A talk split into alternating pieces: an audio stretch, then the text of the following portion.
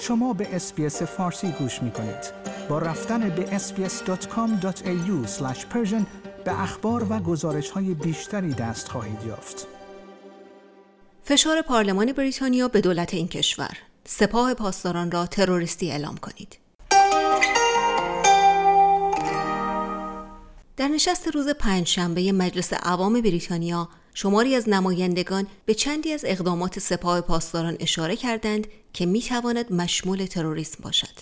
اعضای مجلس به اتفاق آرا به طرحی رأی دادند که از دولت بریتانیا می‌خواهد با تروریستی خواندن سپاه همکاری با آنها را جرم کیفری محسوب کند. نتیجه این رأیگیری برای دولت بریتانیا الزام آور نیست اما فشار نمایندگان مجلس برای تروریستی خواندن سپاه پاسداران همزمان با سرکوب اعتراضهای ایران افزایش یافته است. لیو داکرتی معاون وزیر خارجه بریتانیا که در این نشست حضور داشت با تاکید بر اینکه بررسی این موضوع همچنان در دولت بریتانیا ادامه دارد گفت با این حال دولت این موضوع را بسیار جدی می انگارد و آن را در نظر می گیرد هرچند که دولت بریتانیا با وجود اعمال تحریم علیه سپاه هنوز این نهاد را به عنوان یک سازمان تروریستی شناسایی نکرده است. سازمان های اطلاعاتی بریتانیا چندی پیش با اعلام بی اثر کردن موارد بسیاری از تلاش های جمهوری اسلامی برای روبودن یا قتل افراد در بریتانیا حکومت ایران را تهدیدی مستقیم توصیف کردند.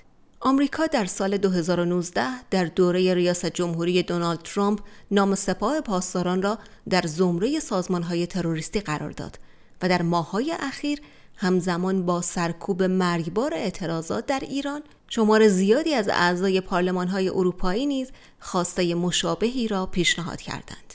در همین حین حزب سوسیال دموکرات آلمان از بزرگترین احزاب پارلمانی این کشور با ارائه پیشنهادی خواستار انحلال دوستی پارلمانی ایران و آلمان شد.